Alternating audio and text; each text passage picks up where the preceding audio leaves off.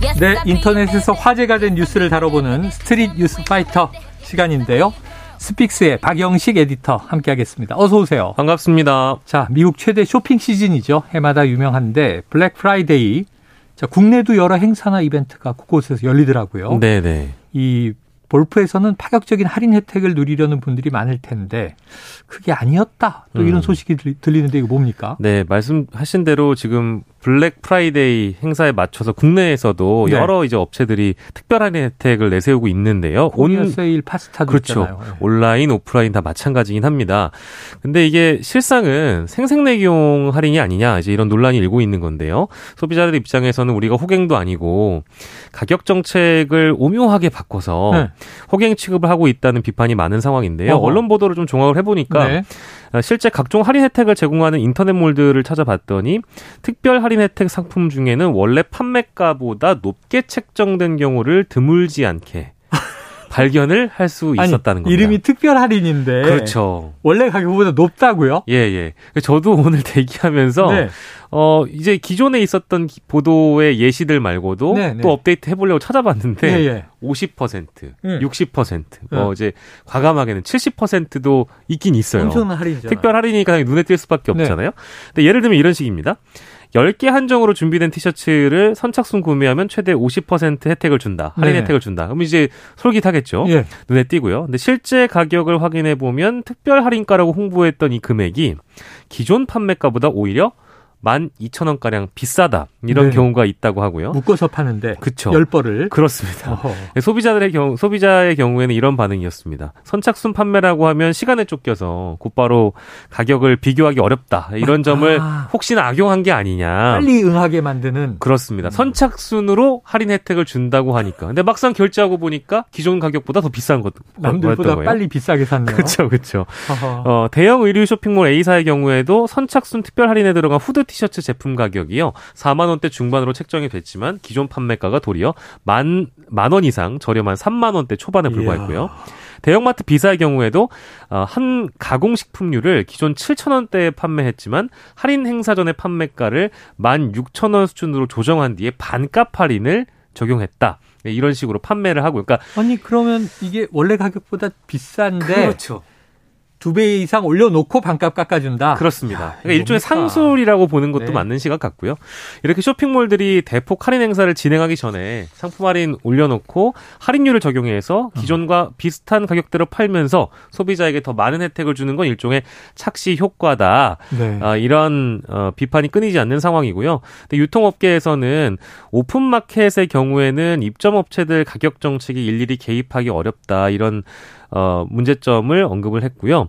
하지만 시민단체 등은 여전히 전형적인 이거 상술이다 이런 비판의 목소리가 높은 상황입니다. 이야, 이건 정말 저는 아주 주기적으로 사는 네. 뭐 소모품 있잖아요. 네네. 두루마리 휴지, 네. 뭐 세제, 음. 뭐 비누류. 음. 그 이걸 이런 것도 가격을 헷갈려서 네. 전에 샀던 물품을 또 사면서도 네. 이게 똑같은 거야 가격이 네. 오른 거야 내린 거야 모르거든요. 예. 근데 이렇게 이제 할인 행사 때확 네. 가서 옷을 산다 그러면 네. 원래 가격을 알 수가 없죠. 착시 효과를 정말 네. 톡톡히 노렸는데 네.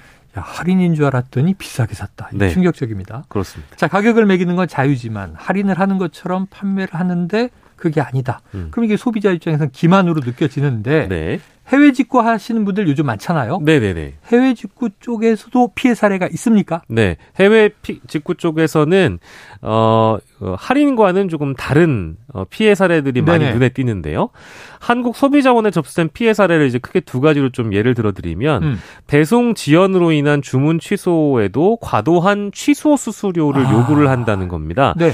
즉 A라는 소비자는 해외 구매 대행 사업자에게 110만 원 상당의 고가 의류를 주문했는데 어, 이게 배송 까지 3주 정도 소요된다고 애초엔 안내를 받았던 거예요. 네. 근데 배송이 되지 않아서 알아보니까 사업자가 물량이 좀 늦게 들어온다. 어. 순차적으로 배송이 될 거다라고 안내를 해서 어, 그러면 나는 뭐 기다리지 않고 취소를 하겠다 했더니 네. 취소 수수료를 6만 원 요구하는 사례가 있었고요. 아하. 두 번째는 가품을 판매한 후에 취소 거부나 환급 거부 그것도 아니면 연락 두절되는 아유. 경우가 있었다고 네. 합니다. 해외 쇼핑몰에서 어, 우리 흔히 쓰는 사과 팟 프로 3세대 이제 이런 네. 아주 신제품을 구매하려고 네, 과일 아닙니다. 전자기기입니다. 예, 예. 네. 사과파 프로를 구매하고 약 18만 원 정도를 지불을 했는데요. 이게 또 불량인 거예요. 들어보니까 음. 뭐 잡음도 들리고 음질이 좋지 않아서 아, 이거 가품 아니냐라고 사업자한테 반품 및 환급을 요구를 한 겁니다. 근데 사업자가 아 50%만 환급을 해 드릴게요. 해서 일단 기다렸는데 연락이 안 됩니다. 네. 연락이 두절됐습니다. 이야. 이런 사례들이 있다는 거. 이건 사기네. 예, 이거는 진짜 사기라고 해도 무방할 것 네네. 같고요. 어, 최근에는 해외 브랜드 상품을 큰 폭으로 할인한다는 SNS 광고로 소비자를 유인한 뒤에 구매한 물품을 일단 배송하지 않거나 연락을 차단하는 사기 피해 사례가 늘고 있으니 조심하셔야겠고 대표적인 이런 물품들이 있을 겁니다. 네. 해외 직구 온라인 물품 구매 관련 소비자 불만이 총 3,230건 정도 네. 최근 2년간 11월과 12월에 접수된 통계가 그런데요. 음. 가장 큰 비중을 차지한 품목이 바로 의류와 신발 46.7%, IT 가전이 11.3%, 음. 지갑과 가방이 10% 등의 순위였는데요. 네. 어, 이제 아무쪼록 이런 피해들이 해외 직구에서도 나온다고 하니까 주의를 하셔야겠습니다. 네. 그 우리 PD님이 예. 얼리어답터거든요. 아, 예. 이 사과팥 프로는 2세대가 신상품인데 아. 3세대를 샀다니 네네. 나오지도 않은 걸. 아 그래요? 이건 가품이 맞는 것 같다. 이런 또 아주 이 탐정다운 네네. 추리를 해주셨어요. 아. 이건 사기로 기획된 거죠. 네네네. 자 이런 피해 입지 않으려면 예방이 최선인데 네네. 좀 어떻게 조심해야 하는지 팁을 주십시오. 네, 어, 소비자원이요 지나치게 싼 가격에 물품을 판매하는 사이트는 당연히 조심하셔야 되겠고요. 음. SNS 광고가 많이 뜹니다. 실제 배너 팝업 배너나 이런 걸 뜰 때도 이, 이제 누르게 되면 바로 이에 이어지는 사이트가 있는데요. 네. 그런 사이트에서 물품을 구입하는 경우에는 사기 의심 사이트가 아닌지 여부를 확인하려면 네. 어, 확인을 해야 되는 것을 권고를 하고 있고요. 소비자 포털입니다. crossborder.kca.go.kr 여기서 사기 의심 사이트 여부를 꼭 어, 확인을 하셔야 될 것 같고요. 어, 가품이 의심되거나 판매자의 연락이 두절된 사례, 사이트 폐쇄, 또 오배송 등 여러 기준을 검토해서 사기 의심 사이트의 목록을 제시를 하고 있고요. 제일 중요한 거는 해외 사이트 이용하실 때 조금 싸게 살 수 있다고 계좌 이체를 하거나 현금 거래하시는 분들 있잖아요. 네. 하지 않으시고 아. 신용카드나 체크카드로 결제를 하는 것을 권고, 권고를 하고 네. 있습니다. 왜냐하면 이제 피해자가 실제 피해를 입게 될 시에는 음. 어, 입증 자료를 구비해서 구제받을 수 있는 방법이 네, 네. 카드의 경우에 있기 때문에 구매 이력을 남겨야 한다. 그렇습니다. 여러분들 현금 거래나 계좌 이체는 되도록 피하시는 게 좋다고 소비자원이 권고를 하고 있네요. 이야기를 다 전해드리고 네. 제 사례가 지금 떠올랐는데 아, 그러셨어요? 불과 두 주 전이에요. 예, 예. 이 SNS에서 SNS 광고 많이 뜨잖아요. 팝업 많이 뜨죠. 배너. 그래 제가 겨울에 딱 원하는 아주 따뜻해 보이고 네. 예쁜 디자인의 네. 가디건이 있어서 네, 네. 해외에서 오는 것 같더라고요. 예. 5만 원 결제를 하고 샀는데 네. 사진과는 전혀 다른 어. 헐렁헐렁하고 맞지도 않고 네. 재질도 얇은 이상한 가디건이 왔어요. 입지도 못해요. 어. 근데 지금도 제 SNS에는 그 광고가 계속 뜨고 있어요. 예, 예. 어떻게 해야 되는 건지. 아. 네. 자, 넘어가죠. 피해, 호갱입니다. 호갱이 되는 거죠. 네. 예방이 최선입니다. 그렇습니다. 자, 다음 소식 보겠습니다. 우리나라도 문화재를 훼손하는 사람들이 종종 있고 네. 하지 말라고 써붙여 놓아도 하는 사람들이 있고 네. 간혹은 안타까운 방화 사태 같은 것도 있었어요. 근데 이게 해외도 있는 것 같은데 세계 유산인 피라미드에 올라가서 춤을 춘 관광객. 네. 인터넷 화제라면서요. 꼭 이런 분이 있습니다. 네. 유네스코 세계 문화유산입니다. 이건 멕시코 치첸이트사의 고대 마야 피라미드를 밟고 올라선 관광객이 아. 경찰에 체포됐다 이 내용인데요. 이집트 피라미드가 아니라 마야의 피라미드. 네. 외신에 따르면은 이 한 여성 관광객이요. 어, 치첸이트사를 찾았는데 여기에서 어, 멕시코 국민들의 분노를 자아냈다고 합니다. 음. 어, 이 여성이 당국의 규정을 무시하고 피라미드를 밟고 올라가서 춤을 췄기 때문입니다. 어허. 그냥 올라간 것도 아니었고요. 네. 뭘 잘했다고 춤을 춘지 모르겠어요. 음. 어, 치첸 이트사에 있는 엘 카스티오라는 피라미드인데요. 네. 유네스코가 2007년에 이 피라미드를 세계 7대 불가사의로 선정했고요. 아하.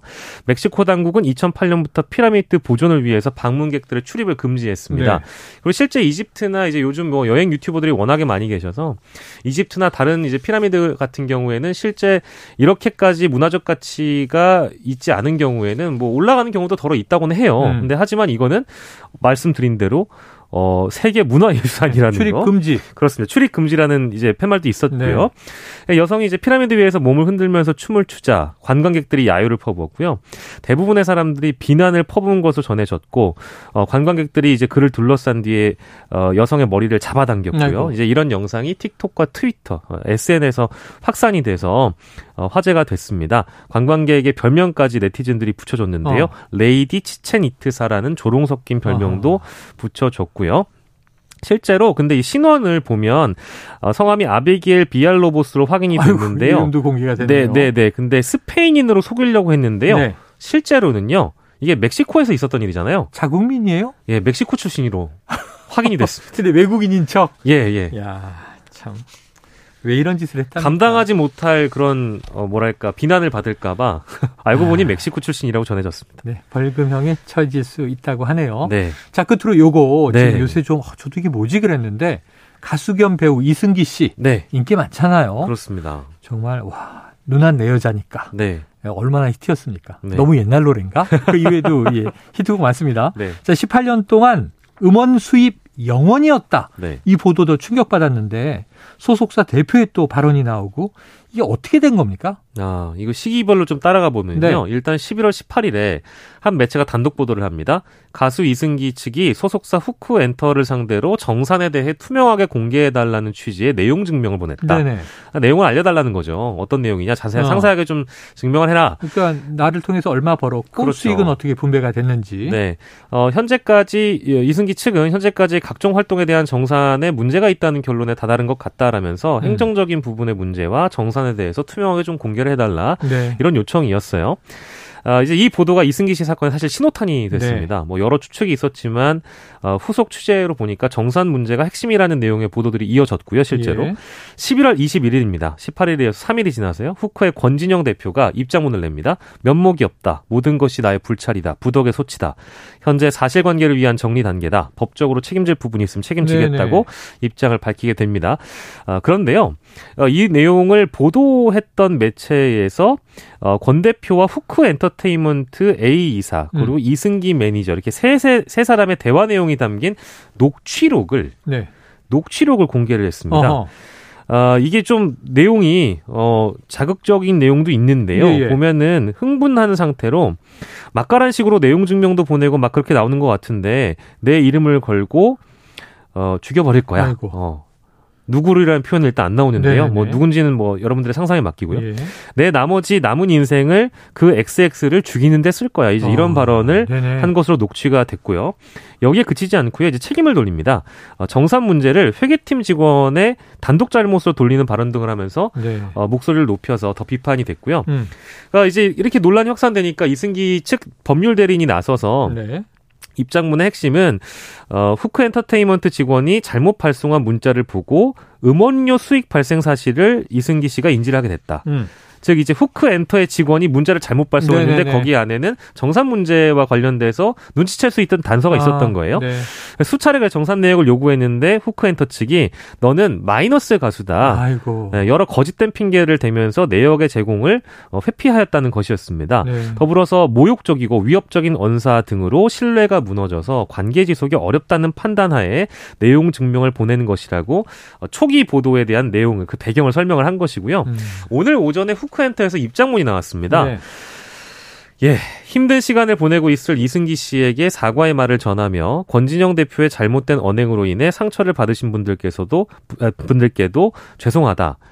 여기서부터 주목해 볼 부분인 예. 것 같아요. 이승기 씨에 대하여 단 한 번도 음원 정산을 해주지 않았다는 내용은 사실과 다르다는 점을 밝히며 면밀하게 검토해 업무 처리가 잘못된 게 있다면 바로 잡고 책임지겠다. 이게 이제 공식 입장입니다. 아유, 뭐참 아우, 뭐 여러 가지로 참 심경이 복잡하네요. 당사자는 네. 얼마나 힘들겠습니까? 자, 그냥 깨끗하고 투명하게 네. 서로 주고 받을 돈 정리하시고요. 각자 갈 길 가고 그리고 참 이 관계가 이어질 수 있겠는가 하는 또 의문이 드네요. 네. 아유, 오늘 이 스트릿 뉴스 파이터 여기까지 정리하겠습니다. 스픽스의 박영식 에디터였습니다. 고맙습니다. 감사합니다.